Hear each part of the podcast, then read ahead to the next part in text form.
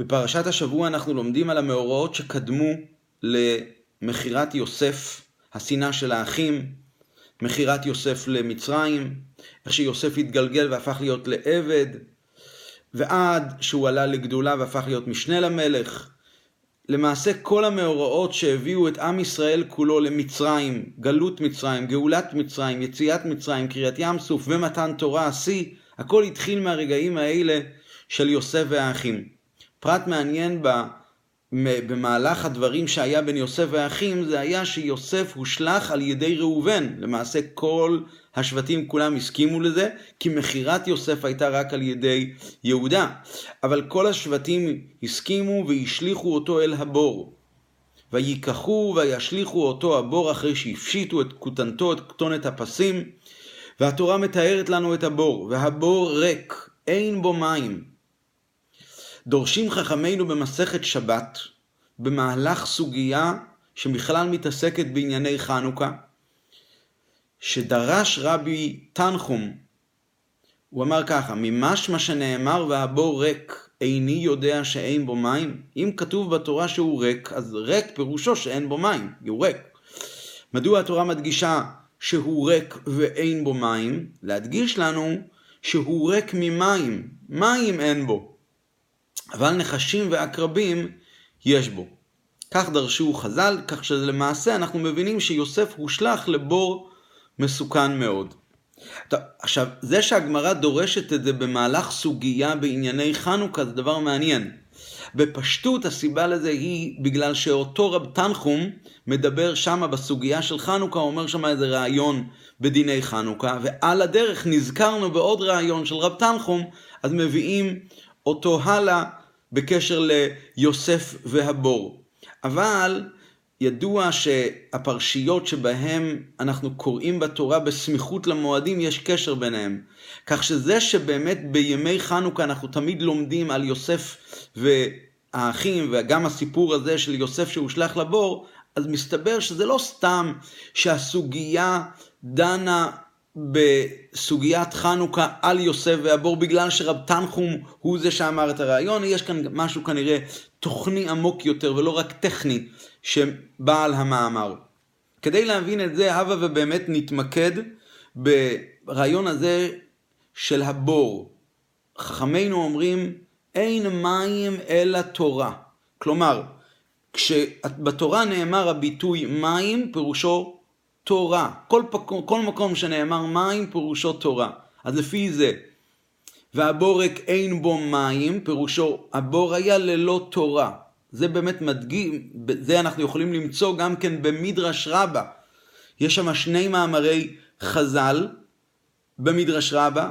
המדרש מביא שתי דרשות, דרשה אחת, מים אין בו אבל נחשים ועקרבים יש בו, דרשה מיד לאחריה, מים אין בו, נתרוקן בורו של יעקב. אין בו מים, אין בו דברי תורה שנמשלו למים. והמדרש דורש אותם בהמשך זה אחד לשני. כלומר, בפשטות מה שלומדים במדרש הוא שהבור, בורו של יעקב היה, עם ישראל היה למעשה, בני יעקב, בני ישראל היו ללא מים, ללא תורה, ולכן הם הידרדרו לכזה מצב שהם יכלו למכור את האח שלהם לבור. אבל מה עומק הרעיון, מה עומק הקשר בין שתי המדרשים האלה, שהם גם הם מופיעים בהמשך אחד? הרי הבור, התורה יכלה לכתוב והבור ריק, ואז הייתי מבין שאין בו מים. התורה באה ואומרת, הבור ריק, אין בו מים. אז עכשיו אני מבין שני דברים. דבר ראשון שהבור הוא ריק, הדבר שני, שאין בו מים אבל משהו אחר יש. מי אמר שהמשהו האחר הזה זה נחשים ועקרבים? אולי הבור ריק, אין בו מים, אבל יש שם מתכות, יש שם אבנים, יש שם... או... התורה מדגישה, מים אין בו, ולכן הסכנה לא הייתה סכנה של מים, או, או מקום מקור שתייה, אלא מים אין בו, אבל נחשים ועקרבים כן יש בו. מה זה אומר במובן הרוחני? זה אומר שבשעה שנמצאים עם מצב של ללא מים, אין מים אלא תורה, אז בדרך ממילא מגיעים למצב של נחשים ועקרבים יש בו במובן הרוחני. אין דרגת ביניים. כשאין מים, אין דברי תורה, אוטומטית נכנס לראש נחשים ועקרבים, נחשים ועקרבים במובן הרוחני, הכוונה היא רעיונות, עניינים שהם מנגדים לקדושה והם שוללים את הקדושה כביכול. הפירוש הזה, הרעיון הזה, זה בעצם מבוסס על, או יותר נכון מזכיר, רעיון שאמר הבעל שם טוב על הפסוק וסרתם ועבדתם אלוקים אחרים. אמר הבעל שם טוב, וסרתם, כאשר האדם מפריד את עצמו מהקדוש ברוך הוא, מיד ועבדתם אלוקים אחרים, אלוהים אחרים. כלומר, אין איזה משהו ממוצע. אז לפי זה מובן למה התורה לא מציינת במפורש נחשים ועקרבים אין בו. רגע, התורה בעצמה יכולה לכתוב, והבור ריק ללא מים, כי אם נחשים ועקרבים בו, משהו כזה. למה אנחנו צריכים שחז"ל ידרשו את זה, אבל התורה בעצמה לא כותבת את זה? כדי, הסיבה לזה היא, כדי להדגיש לנו שזה שנחשים ועקרבים אין בו, יש בו, זה בגלל שאין בו מים. כלומר, התורה רוצה להדגיש לנו כאן רעיון נוסף. כאשר אין מים, אוטומטית מגיעים נחשים ועקרבים. היא התוצאה ההכרחית, לכן התורה אפילו לא צריכה לכתוב את זה. כלומר, אנחנו צריכים כאן לתפוס רעיון ולהבין שהתוצאה ההכרחית מהעובדה שאין בו מים, מה התוצאה של אין מים, אין מים אל התורה? כשאין מים, אזי יש נחשים ועקרבים, ולכן זו כזאת תוצאה ברורה שאפילו לא צריך לכתוב את זה.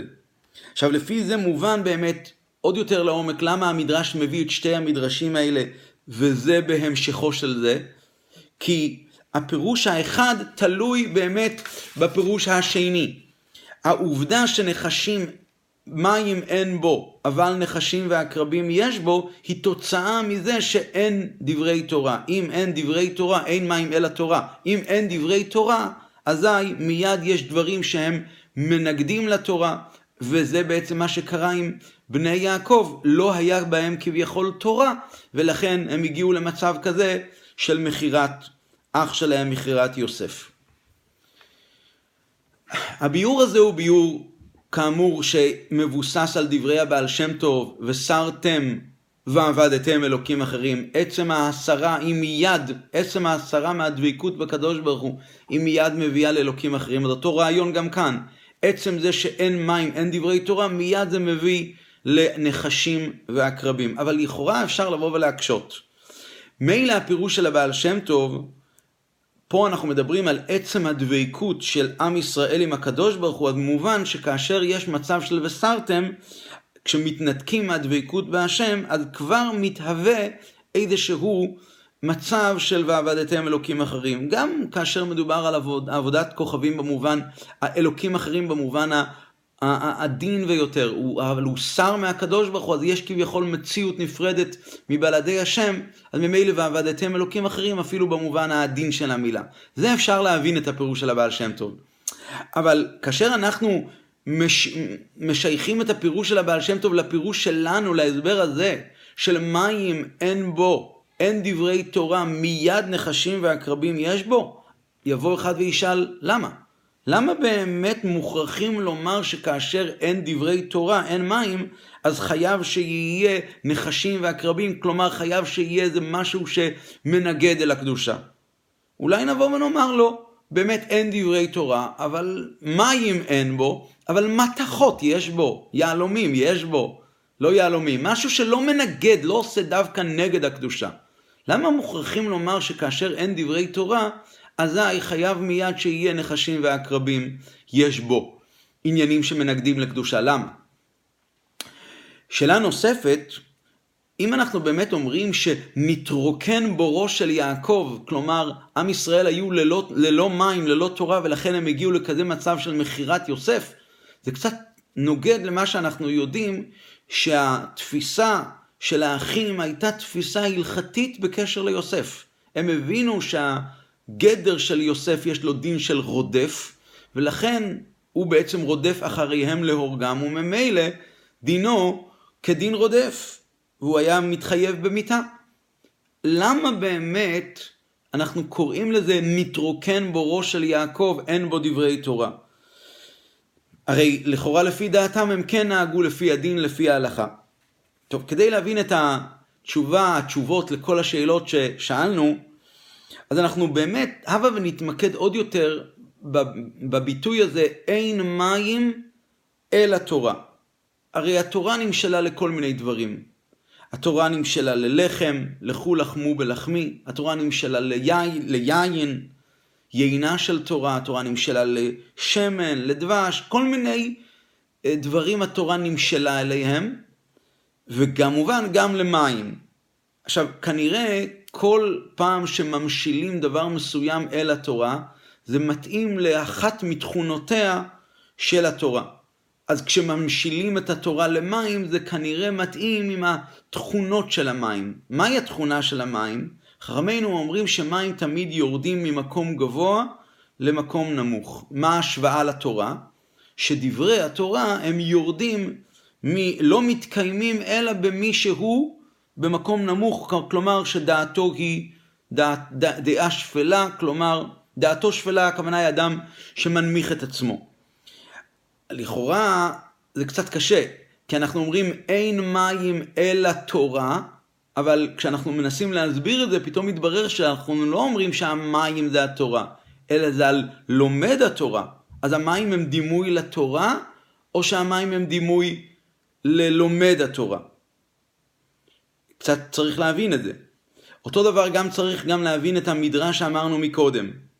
נתרוקן בורו של יעקב, אין בו דברי תורה. אצל האחים של, כאן מסתבר שאצל האחים של יוסף, כן היה קיים התורה, כן היו קיימים דיני התורה, היה כנראה חסר אצלם את המים שבתורה.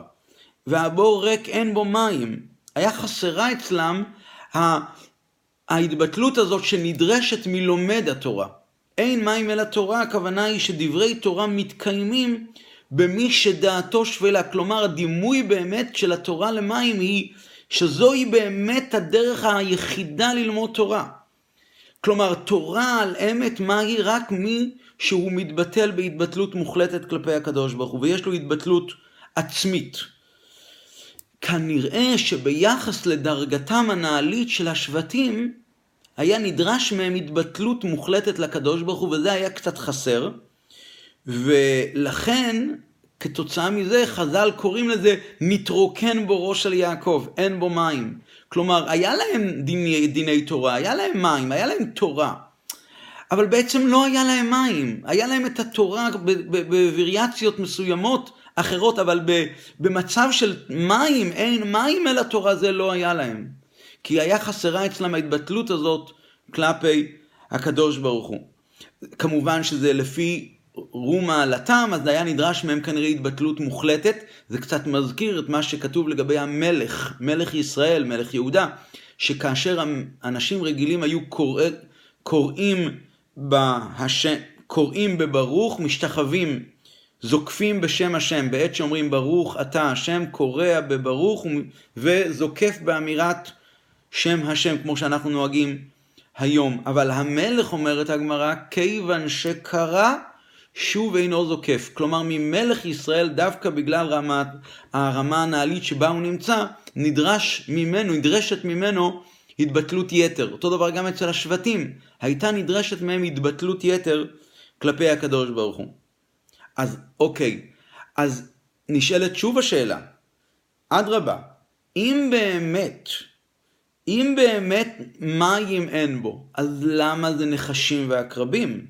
בגלל שלא היה להם את ההתבטלות המוחלטת הזו אל, את, ה, את ההתבטלות הזאת ואת הרגשת השפלות בעת לימוד התורה, אז כבר נחשים ועקרבים יש בו? כבר נעשה דבר שהוא מנגד לתורה?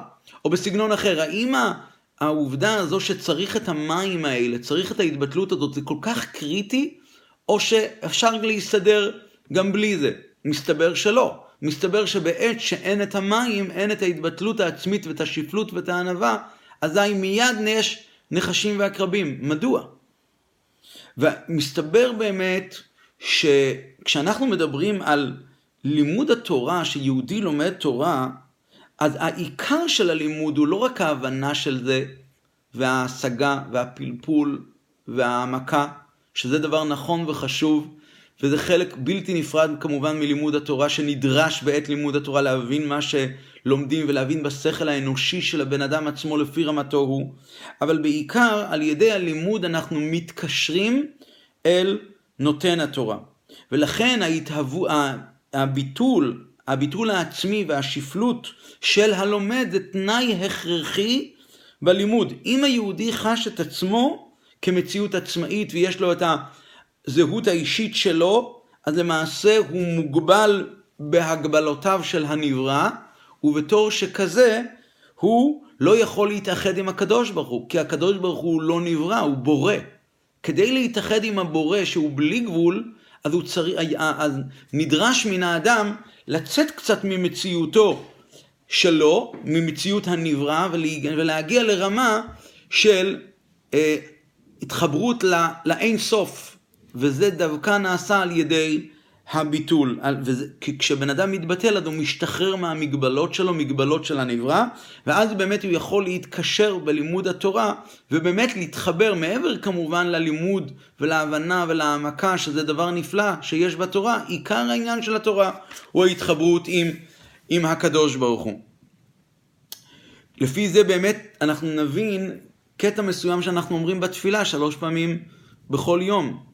ונפשי ברגע, ממש רגע לפני סיום 18, לפני תפילת, סיום תפילת העמידה, ונפשי כעפר לכל תהיה, פתח ליבי בתורתך. לכאורה, ברור כמובן שפתח ליבי בתורתך זה דבר חשוב, אבל פתח ליבי בתורתך זה כנראה נעשה על ידי התרגשות, התלהבות, הבנה, השגה, העמקה. וזה לכאורה קורה כאשר בן אדם נמצא במציאות, יש לו את המציאות שלו. אנחנו פה אומרים הפוך, ונפשי כעפר לכל תהיה, לכל. נפשי לעפר לכל תהיה. זאת אומרת, אין לו שום מציאות עצמאית משלו, וזה יהיה הפתח ליבי בתורתך, זה יהיה הפתח להתעוררות שתלווה את לימוד התורה שלו. התשובה היא, לא כתוב פתח ליבי בתורה, פתח ליבי בתורתך. כדי שהלומד יהפוך להיות לכלי לתורתו של הקדוש ברוך הוא, שתורתו של הקדוש ברוך הוא הוא בורא והבורא הוא בלי גבול, אז לכן חייבת להיות אצל הבן אדם התבטלות מוחלטת, נפשי כעפר לכל תהיה, כעפר לכל, שהכל דשים עליו. ממש התבטלות כזו שהיא מכשירה את הבן אדם ונותנת לו את היכולת באמת לקבל את תורתו של הקדוש ברוך הוא, כמובן שלאחר מכן הוא צריך לקחת את הכוחות שלו, להתייגע איתם, ועל ידי היגיעה שלו בשכל, אז הוא באמת יקבל את תורתו של הקדוש ברוך הוא בצורה מלאה. לפי זה נבין עוד נקודה. יש, אה, בלימוד התורה אנחנו רואים הדגשה, הדגשת יתר בעניין הדיבור, לדבר בדברי תורה, ודיברת בם. יש אפילו מעלה בדיבור על אפילו על ההבנה. אפילו על כמה שההבנה היא דבר הכי חשוב והכרחי בלימוד התורה, הדיבור בדברי תורה, הגמרא, יש הלכה, ההלכה אומרת שאדם שמהרהר בדברי תורה לא צריך לעשות את ברכת התורה, כי הרהור הוא לא כדיבור. וכל אדם שלומד בהרהור, וכל עוד הוא לא מוציא בשפתיים שלו, אז באמת הוא עדיין לא יצא ידי, הוא יכול לעשות את זה, אבל הוא עדיין לא יצא ידי חובת מצוות ולמדתם אותם את בניכם, מצוות לימוד תורה. יתרה מזו, גם ההבנה היא תלויה בדיבור. חכמינו אומרים, חיים הם למוצא, למוצאיהם, אומרים חז"ל, אל תקרא למוצאיהם, למוציאיהם בפה. חיים הם למוציאיהם, הכוונה היא מי שיוציא את זה בפה, זה ייתן באמת את ההבנה המלאה ואת ה... או בסגנון אחר, הגמרא, המדרש, הגמרא דורשת, אם ארוחה לך ברמח איברים היא משתמרת, ואם לאו אינה משתמרת. זאת אומרת, בן אדם צריך שיהיה כאן את הדיבור ואת הכוחות שלו הפיזיים, ועל ידי זה לימוד התורה הוא מתבצע בצורה הכי נכונה והכי מלאה, ואז הוא צריך באמת לעשות את ברכת התורה. ונשאלת השאלה, הרי כל עוד הבן אדם, זה גם כתוב בשולחן ערוך, שכל עוד הבן אדם מדבר ולא מבין, אז זה לא נחשב לימוד. בכל אופן בתורה שבעל פה. תורה שבעל פה מבוסס על ההבנה. אז אם ככה, אז יש כאן פרדוקס. אז כן צריך דיבור או לא צריך דיבור? גם אם צריך גם את זה וגם את זה, למה זה כל כך חשוב עד כדי כך שאם זה לא קיים והוא רק מהרהר אז הוא לא צריך לברך? והוא גם לא יוצא ידי חובת מצוות ולמדתם אותם? וגם זה לא מתקיים אצלו וזה לא משתמר אצלו. מה ההסבר בפרדוקס הזה? אז ההסבר הוא כמו שאמרנו מקודם, נכון, העיקר של לימוד התורה הוא מעבר להבנה שבה היא העובדה שעל ידי שיהודי לומד תורה יש לו את היכולת להתקשר. זה כרטיס חיוג, להתקשר עם הקדוש ברוך הוא, עם נותן התורה. לכן כמובן שלימוד התורה צריך להיות באופן של הבנה של הבן אדם, אבל לא ההבנה שלו לפי שכלו כן נברא, אלא תורתו של הקדוש ברוך הוא צריך לקלוט בשכל שלו את תורת השם. את שכלו של בורא עולם כביכול. אז לכן, לא מספיק, מסתבר שלא מספיק שתהיה, שדרגת הביטול היא תהיה הקדמה ללימוד התורה, אלא גם הלימוד בעצמו צריך להיות בצורה של ביטול, וזה נעשה על ידי דיבור. למה? כי אם היהודי לומד רק בכוח השכל שלו, אז הוא נשאר במציאות שלו. מהי מציאות האדם? מציאות האדם היא שכלו. ואז הוא לא באמת עדיין מתקשר אל הקדוש ברוך הוא וקולט את תורתו של הקדוש ברוך הוא. אפשר להבין את זה מהדוגמה שהגמרא אומרת שלקחת פיל ולהכניס פיל בקופה דמחתא, בחור של המחט, זה דבר כזה שגם בחלום לא חולמים עליו. דבר כזה שהוא כל כך מושלל. אבל אז הפיל הוא מוגבל. אפילו שהוא ענק, אבל הוא מוגבל. אז, אבל בכל זאת ברור שהפיל לא יכול להיכנס בחור של המחט. אז אם, ואפילו בחלום הוא לא מצליח, הוא לא, הוא לא יעלה על דעתו כזה, כזה חלום. אז על אחת כמה וכמה שהתורה שהיא תורתו של בורא עולם, פתח ליבי בתורתך, תורת השם, האין סוף האמיתי, הבלי גבול האמיתי, הפיל הוא מוגבל. הקדוש ברוך הוא להבדיל, להבדיל הוא בלתי, בלתי בעל גבול בתכלית. אז להכניס את הרעיונות הבלתי מוגבלים של הקדוש ברוך הוא בתוך שכלו המוגבל של הבן אדם, בתוך משבצות ההיגיון של הבן אדם, זה דבר כזה שאין לו, אין לו התכנות, אין לו התכנות במציאות לכאורה. ולכן אומרת הגמרא, אתה רוצה שזה ישתמר התורה אצלך. זה צריך שזה יהיה רק ממש ב... עם כל עצמותיי תאמרנה, אם ערוכה לך ברמ"ח איברים, היא משתמרת, ואם אינה ערוכה, ברמ"ח איברים היא אינה משתמרת, ולכן צריכים לקשר את התורה עם הפה דווקא, שזה דרגה נמוכה יותר ממציאותו של האדם השכל. לקחת את הרמ"ח איברים, ואז כאשר הבן אדם כביכול לומד באופן של ירידה כביכול ממעלתו שלו, אז אז הוא בעצם מבטא את ההתבטלות הזאת, ואז הוא באמת הוא מתקשר אל האינסוף, ואז הלימוד תורה שלו הוא לימוד אמיתי, והוא מתקשר אל הקדוש ברוך הוא הבלי גבול נותן התורה. עכשיו נבין עוד פעם לעומק יותר את מה שחז"ל אמרו מים אין בו אבל נחשים ועקרבים יש בו. וכמו שאמרנו מקודם מבוסס על, על תורת הבעל שם טוב וסרתם ועבדתם וסרתם מיד ועבדתם. מים אין בו אם אין דברי תורה אז ממילא נחשים ועקרבים יש בו.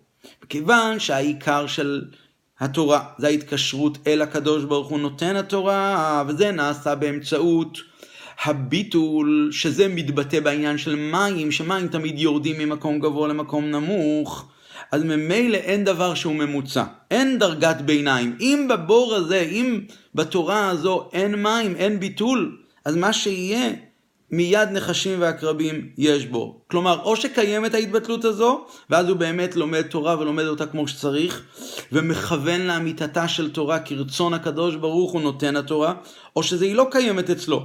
אז אין אצלו את הביטול, אז הוא לא משוייך לקדוש ברוך הוא. אז מהי התוצאה? התוצאה היא נחשים ועקרבים יש בו. זאת אומרת, לא רק זה שאין לו קשר אמיתי אל התורה, כי זאת לא התורה, הוא לא מקושר אל הקדוש ברוך הוא. אלא יתרה מזה הוא מנוגד לתורה, יש לו את הגאווה, אין אני והוא יכולים לדור, אומר הקדוש ברוך הוא, לא תימצא בגסי הרוח. ובמידה מסוימת זה באותו רעיון של וסרתם, אדם מסיר את עצמו מהדבקות בקדוש ברוך הוא מיד ועבדתם אלוקים אחרים. אז עכשיו נבין גם את המדרש הזה, הבנו אותו, וגם נבין את מה שנאמר מיד לאחר מכן. מה מיד נאמר באותו מדרש רבה, ברישית רבה? מים אין בו, אין בו דברי תורה, נתרוקן בו ראש של יעקב, לא היה בו דברי תורה. כמובן, היה להם תורה. היה להם לימוד התורה. היה להם אפילו סברות בתורה. אבל מכיוון שהייתה חסרה אצלם ה... ה ביח... כמובן הכל יחסית, אז יחסית לדרגתם הנעלית, היה חסר אצלם המים שבתורה ההתבטלות, אז הם באמת לא כיוונו לאמיתתה של תורה, והם טעו בכל הגישה כלפי יוסף והיו בטוחים שהוא חייב מיתה.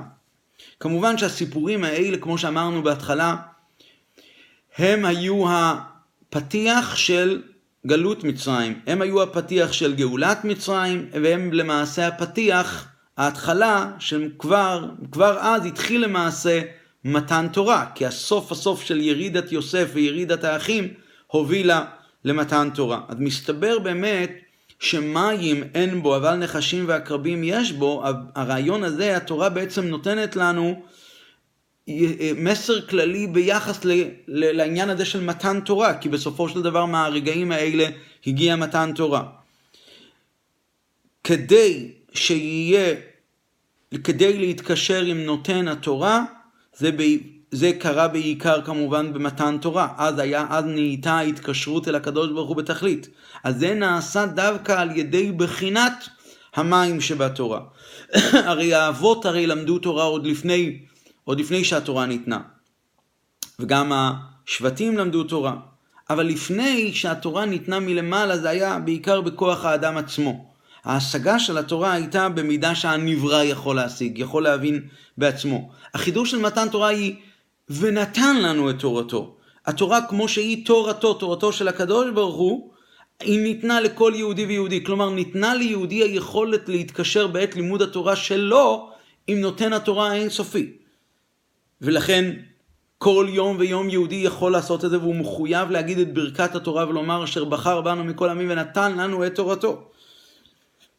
זה דבר שהתרחש רק במתן תורה ובמעשה בסיפור הזה של יוסף כבר קיבלנו מעין טעימה מהנקודה הזו שהולכת להיות באמת בסופו של דבר מכל הסיפור של מכירת יוסף. לפי, זה, לפי הרעיון הזה נבין מאמר חז"ל מעניין. הגמרא אומרת שכשמשה רבינו היה קיבל את התורה, בעת שהוא היה על ההר, היה לומד תורה ומשככה עד שניתנה לו במתנה. הרי לכאורה, הרי האבות למדו תורה גם לפני. מימיהם של אבותינו לא פסקה, לא פרשה ישיבה מהם. אברהם יושב, זקן ויושב בישיבה יצחק. עכשיו ברור שאברהם ויצחק לא שכחו את תלמודם, אחרת זה כל המושג של ישיבה לא קיים. אז הם למדו וזכרו. אז איך יכול להיות שדווקא אה, דווקא אחרי מתן תורה, בעת שמשה רבינו לומד את התורה מפי הקדוש ברוך הוא כדי להביא אותה לבני ישראל, היה לומד תורה ומשככה. האבות לא שכחו. ומשה רבינו כן שוכח. אלא מה התשובה? הלימוד לפני מתן תורה באמת היה לימוד בדרגה של התורה כמו שהיא בהתאמה אל, הנבר... אל הבריאה. ולכן התורה יכלה לי באמת להיקלט בהם בצורה עמוקה ו- וטובה. כי זה היה לפי גדרי הנברא, אבל מכיוון שבלימוד התורה, שאחרי מתן תורה, אז כביכול הקדוש ברוך הוא נותן לנו את תורתו, את התורה כמו שהיא נעלית לגמרי מכל גדר הבריאה, ואז הקדוש ברוך הוא מוריד את זה למטה, אז הדרגה הזו הנברא כביכול לא יכול לקלוט אותה מכוח עצמו. לכן מדגישים כאן, היה לומד תורה ומשככה. הוא באמת לא יכל לקלוט את זה. זאת אומרת, זה קצת מזכיר את מה שאמרנו מקודם, שאם היא לא ערוכה לך ברמ"ח איברים, אז רק נשארת בשכל ובמחשבות, אבל היא לא ברמ"ח איברים, אינה משתמרת. כלומר, צריכה להיות איזושהי ירידה כלשהי, לרדת למטה, משככה, ועל ידי זה באמת לקלוט ולהבין שיש כאן משהו מיוחד. לכן באמת, עד שהתורה, ואז בא, לכן משה רבינו שכח כביכול את מה שהוא קיבל, מה שהוא למד, עד שהקדוש ברוך הוא נתן לו במתנה. כלומר, הייתה התגלות אלוקית מלמעלה. הקדוש ברוך הוא הכל יכול, הוא הרי יש לו את היכולת לחבר את הבלי גבול עם הגבול, אז הוא נתן לו את תורתו הבלתי מוגבלת, נתן לו בדרך של מתנה, וכתוצאה מזה זה קיים גם אצל כל יהודי. שלכל יהודי יש לו את היכולת לקלוט את דברי התורה, את התורה כמו שהיא בעצמותו של הקדוש ברוך הוא האינסופית, ולקלוט אותה הקדוש ברוך הוא מאז מתן תורה נתן את התורה לגמרי לכל יהודי במתנה. כמובן שמצד שני, למרות שיהודים באמת הם מקבלים את התורה מכוחו של הקדוש ברוך הוא נותן התורה, חייבת כמובן להיות ההתבטלות מצד האדם עצמו, ורק על ידי זה היא, התורה תשתמר, כי למרות שמתן תורה היא למעשה, טוב, זה מתנה מלמעלה, אבל עדיין בן אדם צריך לעשות משהו, אחרת זה יהיה לחם בושה. כל דבר שבא נטו. במתנה מלמעלה, אז זה לא חסר אצל, חסר אצל בן אדם את התענוג האמיתי. ככה הקדוש ברוך הוא הטביע בטבע של הבן אדם, שכל עוד זה לא, זה, הוא קיבל את זה במתנה והוא לא עבד על זה, אז זה לא שלם אצלו. אותו דבר, בן אדם צריך כמובן, ונתן לנו את תורתו מלמעלה, ובכל זאת בן אדם צריך ונדרש לעשות את זה משהו מצידו כדי באמת לקלוט את תורתו של הקדוש ברוך הוא, ומה נדרש ממנו זה ההתבטלות הזו, זה המים האלה שבאמצעותם, באמצעות היותו בביטול, אז הוא משתחרר מההגבלות שלו ומכל המציאות שלו, ואז הוא באמת יכול לקלוט את תורתו של הקדוש ברוך הוא בצורה מושלמת. עכשיו נבין למה הסוגיה הזאת נמצאת בסוג... בתוך דיני חנוכה. מה הקשר לחנוכה? אז אמרנו בהתחלה שזה כנראה אותו בעל המאמר, רבי תנחום, אבל יש כאן משהו עמוק יותר. לגבי אה, חנוכה, יש את הנוסח של ועל הניסים שאנחנו אומרים בכל יום. ועל הניסים ועל הפורקן ועל הגבורות בימי, מור... בימי מתתיהו בן יוחנן כהן גדול כשעמדה מלכות יוון הרשעה על עמך ישראל, למה? להשכיחם תורתך ולהעבירם מחוקי רצונך. ידוע הדיוק, לא נאמר להשכיחם התורה, אלא להשכיחם תורתך. היוונים לא היה אכפת להם שיהודים ילמדו תורה. החוכמה שבתורה זה לא הפריע להם. מה שהפריע להם זה היה, להש... היה להם רצון חזק להשכיח מהיהודים שהתורה היא תורתך, שהיא תורת השם. ולכן מה הם עשו? כל הפעולות שלהם מבטאות את אותה נקודה. טימאו את כל השמנים שבהיכל. הם לא איבדו אותם, הם לא שפכו אותם, הם טימאו אותם. שמן זה סמל של חוכמה. אז שמן זה טוב, חוכמה זה טוב, אבל שזה יהיה טמא. כלומר, היוונים הסכימו שיהיה אצל יהודים שמן. חוכמה שבתורה, דבר נפלא. אבל שזה יהיה טמא, שזה יהיה, שלא יהיה לו את קדושת התורה, שזה לא יהיה קשור, שהתורה, התורה הזו שהיהודים ילמדו, היא לא תהיה קדושה, היא לא, יהיו, היא לא יהיה לה קשר אל, חלילה, חס וחלילה, אל, אל הקדוש ברוך הוא, אל נותן התורה. וזה הרעיון של טימאו כל השמנים. שמן זה חוכמה, כמו שכתוב בקבלה ובחסידות, והם טימאו את כל השמנים, הם רצו שלא יהיה לחוכמה של התורה קשר אל נותן התורה. ולכן באמת בא בכל מה שהיה בתקופה הזו של, של אה, מתתיהו ובניו, יהודה המכבי ושאר, ושאר האחים שהלכו מסרת גיבורים ביד חלשים וטמאים ביד טהורים.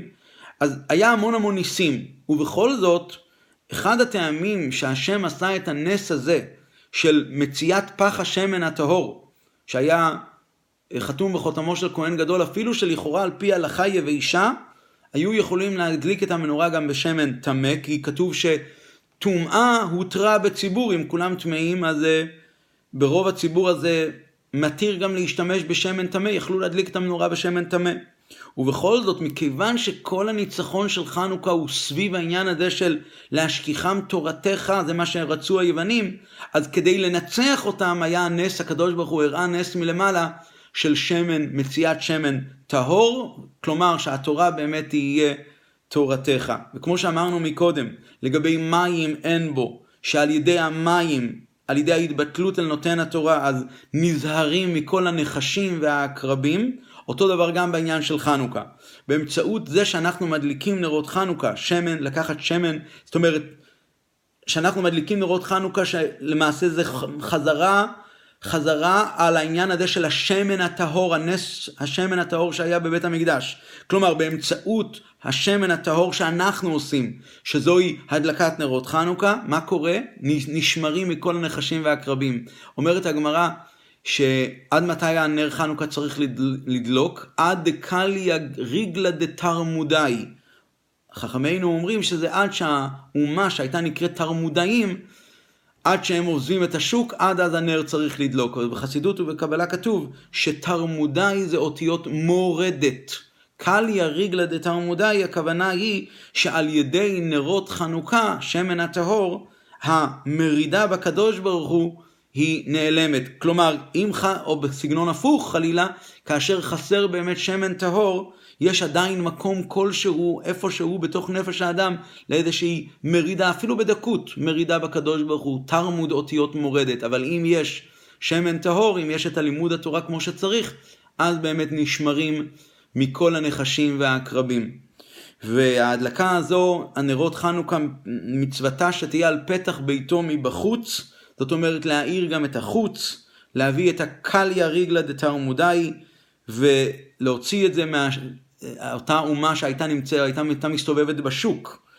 אה, ככה הגמרא אומרת, אז קליה ריגלה דתרמודאי, הכוונה היא לכלות לחלוטין את כל ענייני המרידה בהשם אפילו את הריגלה דתרמודאי, אפילו את הרגליים של אלה שככה בסוף בסוף של השוק הולכים, גם אותם הנר חנוכה מכלה במובן הרוחני, ואז מאירים, באמת בזכות זה מאירים את חשכת הגלות, ומביאים את הגאולה האמיתית והשלמה בקרוב ממש, אמן ואמן.